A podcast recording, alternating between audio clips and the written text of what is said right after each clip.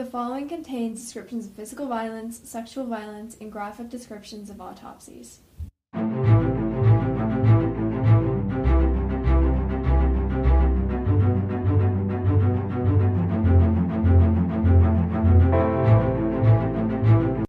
Hey listeners, this is episode 33 of TGIC Podcast. I'm Jillian. And I'm Izzy. And on today's episode, we will be covering the bizarre deaths of the Yuba County Five. And this case is just so crazy. And I think that it'll be really interesting to talk about. We've been trying to ch- kind of change up our episodes, I guess, doing some different cases that we hadn't been doing. I feel like we got in a rut of a lot of like missing people. And so we're going to just change this up a little bit. So let's get right into it. And I will warn you guys, I got um, a little bit wrapped up in this case, so it might be a long one. And there's just like a lot of information to like digest, I guess, in this case. Yeah. So, um, yeah. So the Yuba County Five got their name because they all lived in Yuba County, California, and they were a tight knit group of friends. The five men in the group were named Bill Sterling, he was 29 at the time, Jack Hewitt, who was 24, Ted Weiher, Okay, why do we keep getting people whose last names sound like Wiener? I don't know. that really happened last week, or the week before last week, I guess. Yeah. Or which Slender Man episode. But yeah. Um, he was 32, which made him like the oldest. And he had also been a janitor in the past. I guess the other hasn't really had histories of jobs or anything. Yeah. So he was one of the only ones that had been a job, had a, had had a job, um, and him and Jack were the like closest out of the friends, which is kind of weird actually, because Jack is the, like the youngest and Mhm. Ted was the oldest. Yeah. Um, oh wait, but there's two Jacks. Yeah, there's two Jacks. Wait, so, now I'm confused. Jack Hewitt and Jack Madruga. Yeah, and Jack Madruga was 30, and he was really good friends with Bill. So I guess it's different. Bill was the 29 year old. Yeah.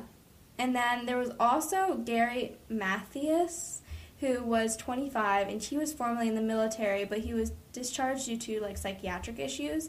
Mm-hmm. So it's kind of interesting that they're group of five. It's kind of like, because it sounds like there were two groups, like two sets of really good friends, and then there's just Gary. Yeah. And I feel like that's important to like talk about because you'll see that later on. Um, yeah. Um, so all of these men had slight developmental disabilities, except for Gary, who had a psychiatric condition called schizophrenia.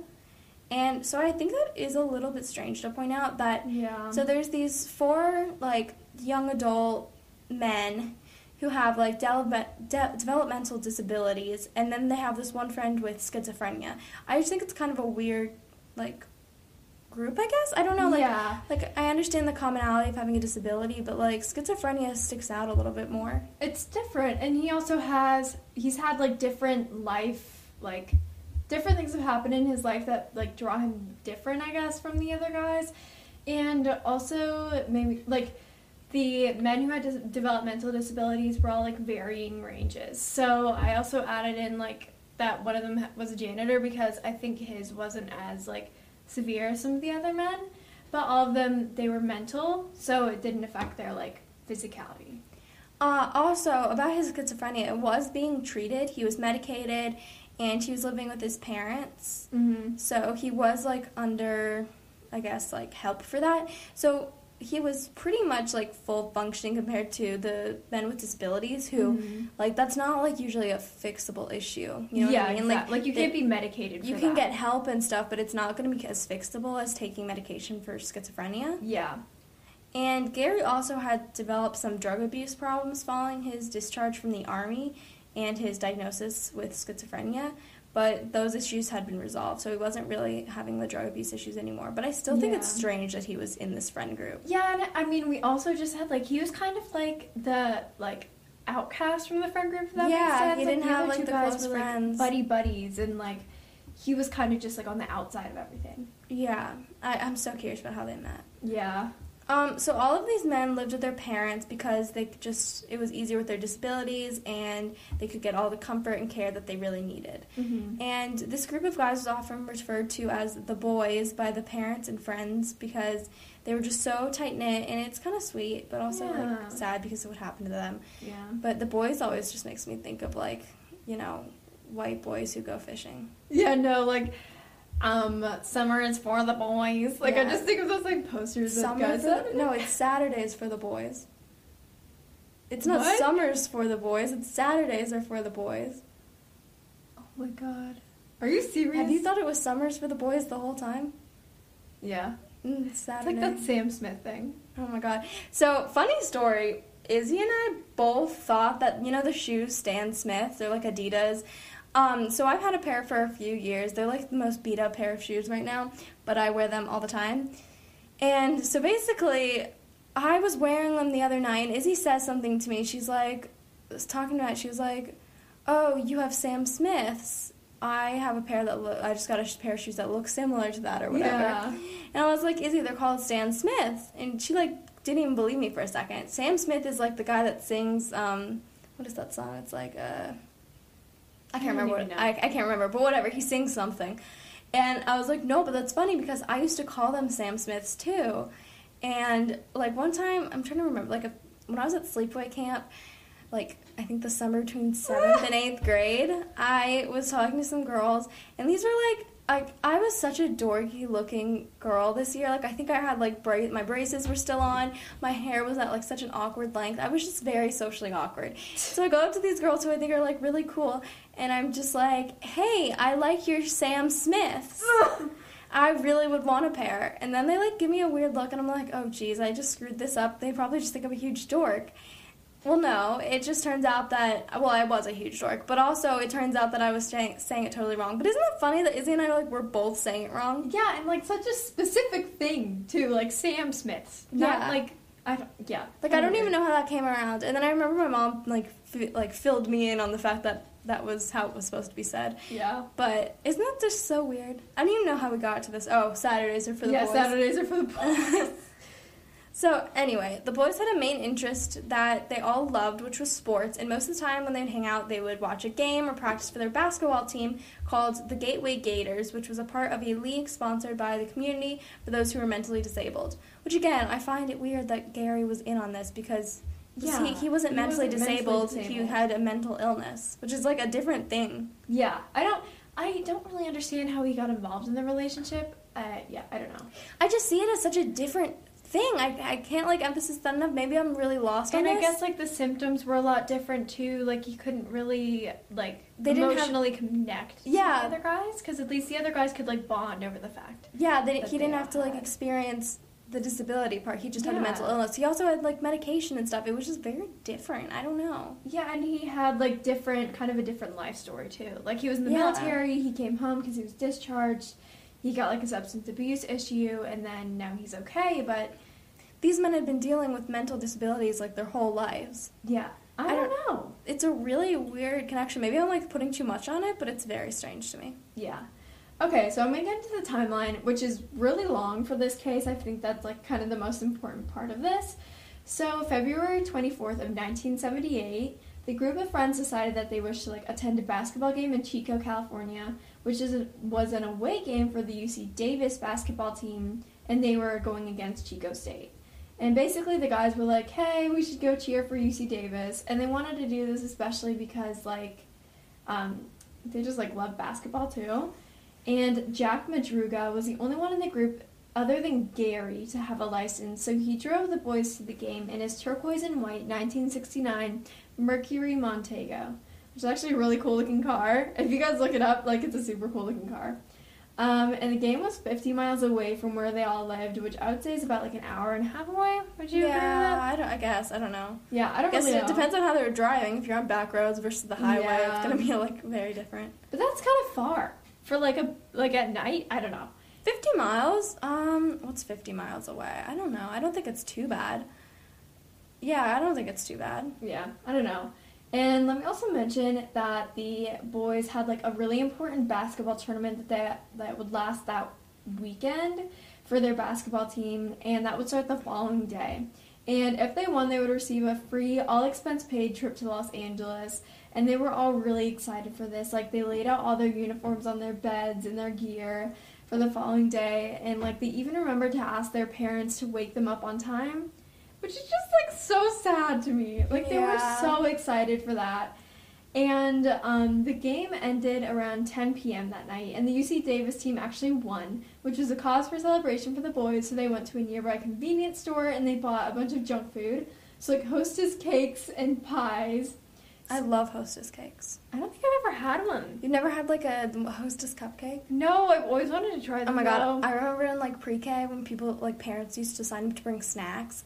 Sometimes parents would bring in Hostess cupcakes like individually packaged. Oh my god, they were so good. No, I love the little donuts though, like the chocolate covered ones. For Oh, some I don't like donuts. I love them. They're so artificial and horrible, but they're so good. And they also bought like soda, chips, candy bars, and another weird thing, they bought like cartons of milk. Oh, well, if they're having Hostess cakes, Yeah, I would want some milk too. And after the sighting, the men were never seen alive again. And that night, when they never came home, their parents grew increasingly worried about them. And, like, as I mentioned before, they had, like, a super important basketball tournament the following day. And none of them would, like, willingly or intentionally miss it. And, like, the next day, all the parents called the police, and, like, an immediately search, st- immediately, like, a search started. So, Tuesday, February 28th, which is like four days after they originally disappeared, the boys' car was found by a forest ranger abandoned on an unpaved, unpaved road near Oroville, California, at an ele- elevation of around 4,500 feet. That's like really high up. Which right? is, yeah, that's really high Okay, up. I'm not good with elevation, so I had to clarify that. No, yeah, like that's to the point where like you're gonna start getting like m- like altitude sickness. I don't know if any of you guys know what that is, but like if you um have ever been like skiing, but you're not from somewhere that has a high elevation, you get like sick for a few days, and it's basically like nausea and stuff. But it really sucks. Like I had to be hospitalized when I went skiing for the first time because of it. Did you really? Yeah, and You're the only person I know that's ever gotten altitude sickness. are you serious? Yeah. of course. Izzy's had everything because she's she's a hypochondriac. I'm a hypochondriac. My dad's a hypochondriac. Kind of just runs in the family, so we don't take risks in the Strader household. Um, and the car was found 2.5 hours away from Chico, which was in the totally opposite directions they needed to go in order to get home. So this was like 70 miles east instead of the 50 miles south that they needed to go to get home That's weird. which is super weird. Like, even if they figured out that they were going in the wrong direction, like, they would have corrected it. But 70 miles, that's like two and a half hours. And there was, like, when the car was found, there was no sign of foul play, and, like, the car was, like, unlocked and filled with food wrappers and basketball programs. And it May also mentioned that there were maps folded up in the glove compartment that had, like, parts of these trails and stuff on them, and they just didn't use them. I mean, it's just possible that they got lost, but I feel like at a certain point when you're driving 70 miles, you realize that you should have been home already. Yeah, and you realize that there's things that are like you're familiar with that you haven't passed, right? Like I remember when I used to drive home from St. Louis, we would go back to Georgia or whatever, and I would remember things like little Yeah. markers, right? But maybe if they just weren't familiar with the trail, but it, there is a certain point where you know you've been in the car for too long. And when you're going up a freaking mountain, Yeah, that that's On a dirt point. Yeah, when you when you did not come that like when down you- a mountain. Yeah. So yeah, and there were like there was no damage to the car, which also had a quarter tank of gas.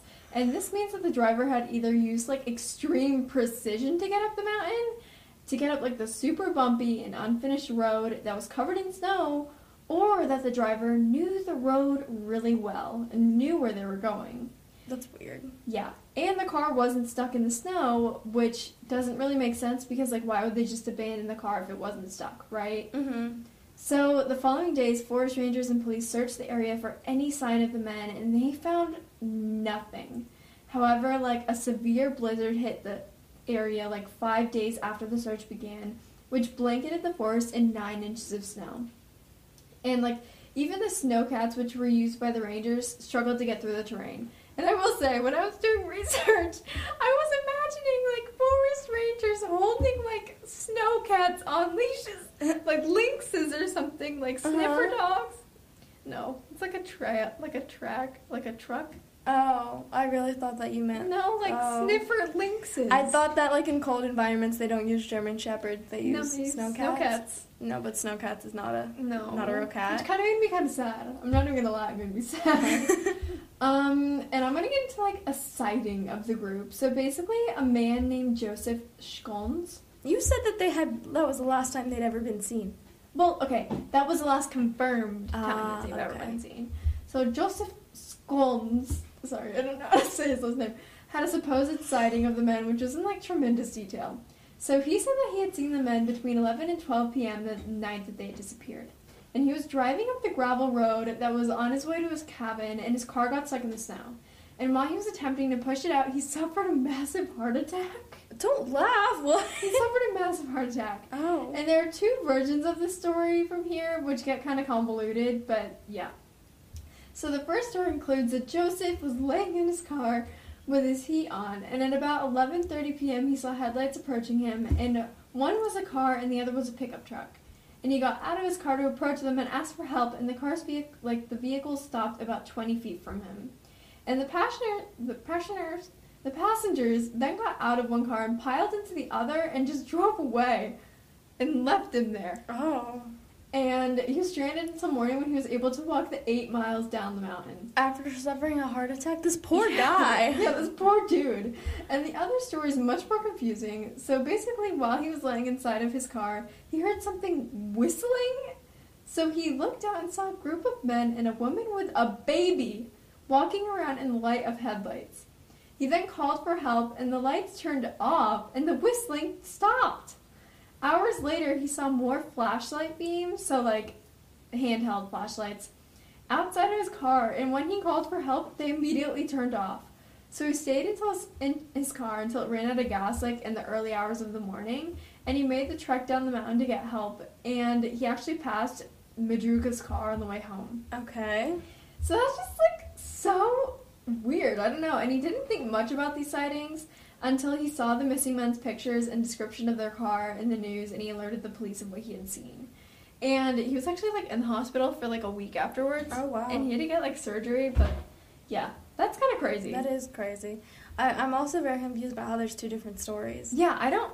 And they're so they're kind of like vastly different. Yeah, they really are. like a woman with a baby. I like I don't know. Plus, the whole thing with the flashlights, it's very different. No, like I don't understand how these two stories got associated with this guy, but I guess there's just like two different accounts, which is really weird. Yeah.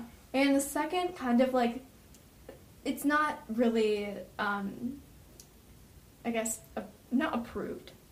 It's not confirmed. It's not confirmed, but basically the other one's not confirmed either because there's two of them. Yeah, there's two of them from the same man. But basically, a woman who owned a general store reported seeing a red pickup truck with a group of men inside. And she had seen them Saturday and Sunday, and her store was about an hour long drive away from the abandoned car, and there were five men. And apparently, two of them had come in and bought food, and one of them had made a call at the phone booth, booth, and the others remained in the car. Well, that what one of the sightings from the heart attack dude. He said he, He saw a said he pickup saw- truck, right? Yeah, exactly. Hmm. So that kind of gives them a little bit more truth to them, especially since there were five men. The only thing I find weird about the pickup truck thing is a, I feel like there should be six men or more because Yeah. someone else had to bring that car. Yeah, like whose is it? So it can't just be five. Like And that doesn't it work out. making a call yeah, that to? and that's the other thing. Who was this guy making a call to? Because no one, someone would have reported there being a call. Exactly. So I don't think that the second sighting really works out. Mm-mm. Like, Maybe I it think was it's just a coincidence, coincidence. with the truck. Yeah. Yeah. I mean, I'm Um, sure a lot of people like this is like rural area California, right? Yeah, exactly. Like I'm sure plenty of people had. a pickup truck. Yeah. And the months following the disappearance, there was like no coverage or news of like the case for months because there was like nothing. Like it went cold. However, in June of 1978, there was a big break in the case because all the snow had melted so they could get up to the mountain and like investigate it further. So a man was actually riding his motorcycle on that road and noticed that there was a broken window on like a forest ranger service trailer and he notified the proper proper authorities. And basically, the trailer was 19 miles away from the original location of the car. And keep in mind, a 19 mile trek through the woods in the snow is treacherous for seasoned and geared up hikers. Mm-hmm. So imagine like five inexperienced men in thin jackets and sneakers hiking 19 miles to somewhere they don't even know exists. Yeah, that's really strange. Yeah. So the following day, rangers ventured to the trailer and discovered the decaying body of Ted Weiher. Weiher. Wow. Yeah. So over the next few days, a search ensued, and the bodies of Bill Sterling and Jack Madruga were found laying on opposite sides of the road leading up to the trailer. Were all these bodies just like wait? You just said they were laying on the ground, right? Yeah. So how long were they there? I don't know, but basically, like, Jack had been partially scavenged by animals and he was dragged 10 feet to a nearby stream. And he was found face up and, like, he had his hand clutched over his watch. And then Bill was found in a more wooded area, and all that was left of him was a scattered pile of bones. Okay, but it's weird that this was never uncovered before. Yeah, exactly. Because like if they're just on the ground, on the side of the road. and it's been it's been a while, right? Yeah. And the next day, Jackie Hutis, Hutz, basically his name, there, we Hewitts? how we Why, had. why did you two- just say it like that? It's Hewitt. Hewitts. Yeah. Hewitts. Okay, that makes sense. I don't know why I said it like that. I'm like slurring. I don't know what's going on. I have like a lisp today. But basically, oh, also I want to say Jackie. You know how he said there's two Jacks? Yeah. He, this guy goes by Jackie. Oh, gotcha. And his father was assisting in the search and found his son's backbone as well as the Levi jeans he was wearing and his battered Get Theirs shoes That's really sad. which is horrible. And the day after that, a sheriff actually found the skull of him a hundred yards from the other remnants of his body. Um, also, searchers found three wool blankets and two flashlights laying on the side of the road, about a quarter mile from the where the original campsite was, like near the bodies. Mm-hmm. So that's kind of weird. Um, and like, the only person who was unaccounted for was Gary Mathias, and the only sign that they found of him was his tennis shoes that he had left in the trailer. This is suggesting that he might have taken Ted's larger leather shoes because they weren't in the cabin, and they were also warmer, and since they were bigger, they could have fit his swollen, frostbitten feet better. And like, although the men's bodies were like super decomposed, they could determine that they had died from exposure. Mm-hmm. So basically, starvation, frostbite, all of that combined. And the body that had been like the lesser form of deco- decomposition was Ted, since he'd been found in the trailer away from ravaging animals and the weather conditions. Where did this trailer even come from? I don't know, like it's a service trailer, so basically, like through hikers or rangers would stay in there. Okay. Yeah, and they deter like they could determine from the autopsy that he had been stranded there for eight to thirteen weeks, and they could tell that because he had lost a hundred pounds, making the weight his weight at the time of his death only hundred and twenty pounds, Oh my god. which is fucking crazy. I don't know how tall this guy was, but like for him to be two hundred twenty pounds starting off, he must have been like pretty freaking tall. Yeah. And they could also tell that by the length of his beard. And he was found in a bed with multiple sheets like tucked tightly around him, indicating that someone else had wrapped him up because he wouldn't have been able to do that action alone. And he didn't have his shoes on because, like I said earlier, they believed that Gary had took them. And on the bed table next to him, there was Ted's nickel ring, his gold necklace, and his wallet still had cash inside. But there's also a gold Wilhelm watch with its main crystal missing. However, this like did not belong to anyone in the group, so that's like kind of weird, right? Like, yeah, that is really weird. and it's like a fancy watch, so they have no idea where that came from. So yeah, That's really weird. All these like things are like real. How they even got here, and then there's just random stuff is so weird. yeah. Dude, just wait until the theories. Okay, do you want to get into the abduction theory a little bit? Yeah, I'll start that. So, this theory basically goes that somehow someone just abducted them or like lured them to this little camp area and kept them there, which is really strange to me too because it's not like they were murdered or anything was really wrong to them. They were just there and died of exposure. Yeah, exactly. And maybe after like figuring out that they had disabilities, it was just easier to like apprehend them because they were Like it take advantage of them. yeah, exactly. Mhm. And they were taken to the camp and basically held captive for some reason, which is kind of hard to prove. It's not like the only thing There's gone. no motive. the only thing gone was that guy's shoes Yeah. and Gary. and Gary. Um, so it's just kind of weird. It doesn't really make a lot of sense. Mm-hmm. But then there's also this whole red truck thing. But like, who whose car is this? yeah. Why were they seen in it? But also like, why did the guys just have the truck? Or maybe at this point the guys were in the truck with some kidnapper and Gary was already gone, and maybe that's why there was only five of them. Maybe that makes sense. Oh my god, that makes sense. I guess. Like I don't and know. And maybe their abductor was the one making the call. Yeah, maybe. And the evidence at the scene also, like, it's just weird. The ca- inside the cabin there were these heavy clothes and furniture, matches and paper that could have been used to make a fire, but they didn't use them, and they just used candles, which is weird. Yeah, it's not that's gonna like really keep you weird. warm. And the even weirder thing is that there was like a full propane tank connected to the trailer that they could have just turned on and like used as heat and like make food and stuff, and they didn't. That's so weird. And like uh, to turn on a propane tank, you just have to like turn a knob too. And it's just it's almost like they were left there. Yeah. Like not actually held captive, they were just like ditched there. Um and there's this like storage shed outside that had a year's supply of rations that were like pre-cooked with instructions on how to use them. And the men only consumed 36 of these rations and the cause of death for Tom was starvation. But like how did he starve if there was all this food? yeah, that doesn't like that makes no sense. So it's almost like someone was trying to control what they were eating, or maybe they got like couldn't figure out how to keep eating. I don't really know. Um, maybe something with the shed. Maybe the shed like froze shut or something. Yeah, I, I, don't no know. idea. It almost it almost seems like they were taken there after the fact, and like left there. Like maybe the kidnapper took them, realized that they all had disabilities, which he didn't realize before. Like maybe he was hoping to rob them or something, mm-hmm. and then just ditched them. just abandoned them because he realized that there wasn't really anything good that they had and they all had disabilities. He was like, well, shit, what am I supposed to do now? Like, I don't want to be that person. And, like, just abandoned them just here. got a moral compass like right there. Yeah, I don't know. And maybe he just decided that he would leave them there and, like, he's like, oh, here's the food and stuff, but maybe they couldn't figure that all out or maybe his instructions weren't clear and then that's kind of what happened. But it's just really strange. Mm-hmm. And like, I just the also the guys who were found away from the trailer too. Like they had blankets and flashlights, and maybe they were trying to like escape their captor, right?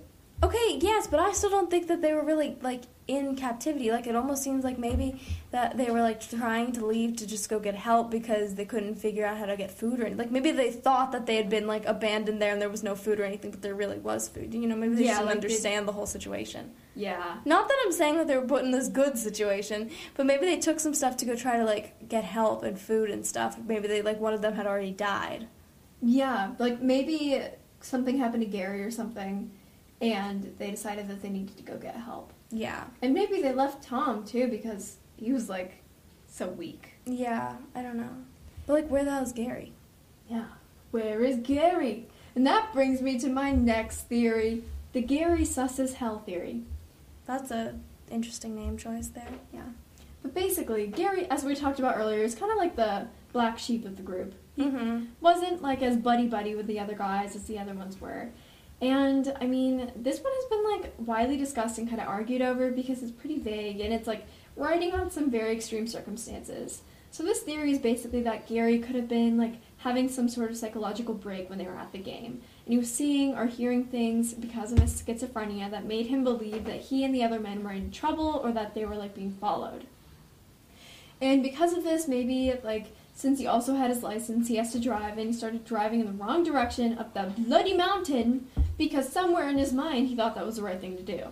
Yeah, I mean it's possible that like he just had like some sort of schizophrenic break and he was like, oh, must get all these guys up the mountain. Yeah, and like You said he was the one who could drive too, right? yeah, he had a license, so that makes sense. So maybe he just was like, oh, Jack, I'll drive, and then he drove them in the wrong direction. Yeah. So they like get up this mountain and he starts leading all of these guys through the forest and telling them that he was thinking that like something bad was going to happen or that they were being followed. And the other men believed him or didn't think not to because of their disabilities or simply because he was their friend and like Yeah. they couldn't like they didn't they thought he was being like not necessarily truthful but that he was correct, right? Yeah, like he was trying to be helpful and trying to keep them safe. and it scared them. And so they find this RV when they're walking through the like woods in the cold, and they're like staying there for a long time. And maybe Gary was the one who was getting them food and preparing it. And then he left one day out of the blue, and the other men tried to follow him, except for Tom, who was like starving and his feet were all messed up because of frostbite. Yeah.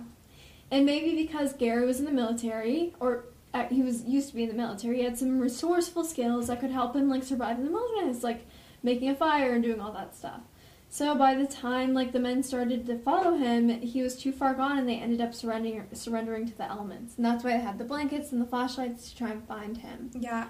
It's still just so weird though that he was never found. Like Yeah. he either didn't make it back and he's somewhere in that forest, which seems weird that he wouldn't have been uncovered, hmm uh, or he somehow integrated back into society. And just like hid away. But like if he was clearly mentally unstable, like something had to have happened to him, right? Yeah, because like he didn't have his meds, which Yeah. was the only thing keeping him like. Like if he got back to society, wouldn't you like wouldn't you be like, "Oh, I you would notice some loopy guy saying that he like had like he was protecting some mentally disabled dudes on the top of a mountain." Yeah. Like this would this would draw attention, right? It, I mean, I would think There's like he's got to be somewhere. He didn't just disappear. Disappear into thin air. Yeah, like Yeah, it doesn't make sense. None of it does, really. Like, how did they starve in a cabin with so much food? How did they freeze and get frostbite in a cabin where there was heat? It doesn't make sense. None of it does. yeah, I don't I don't know. I mean, it's possible just because their disabilities may, and they've been cared for by their parents their whole lives. They didn't Mhm. know how to do a lot of like basic stuff like that to like Yeah, Help sustain themselves? And maybe Gary was the only one, but he left, and I, I don't know. I really don't. I have no idea. I feel like this just kind of trails off, I guess. And I mean, this case is just really sad. It's like It's really sad, and it's like, I feel like it's like not very true crime like. It's just very, very weird. sad. Yeah. So, this was the disappearance and ultimate mysterious deaths of the Yuba County Five. So, make sure to follow our Instagram and TikTok at tgic.podcast and share your thoughts on the case. You can let us know on our blog or on our social media. Our blog is linked on our website and our link tree, and also, like, I mean, if you just Google it, it's Yeah. there. And we will talk to you guys soon. Bye. Bye.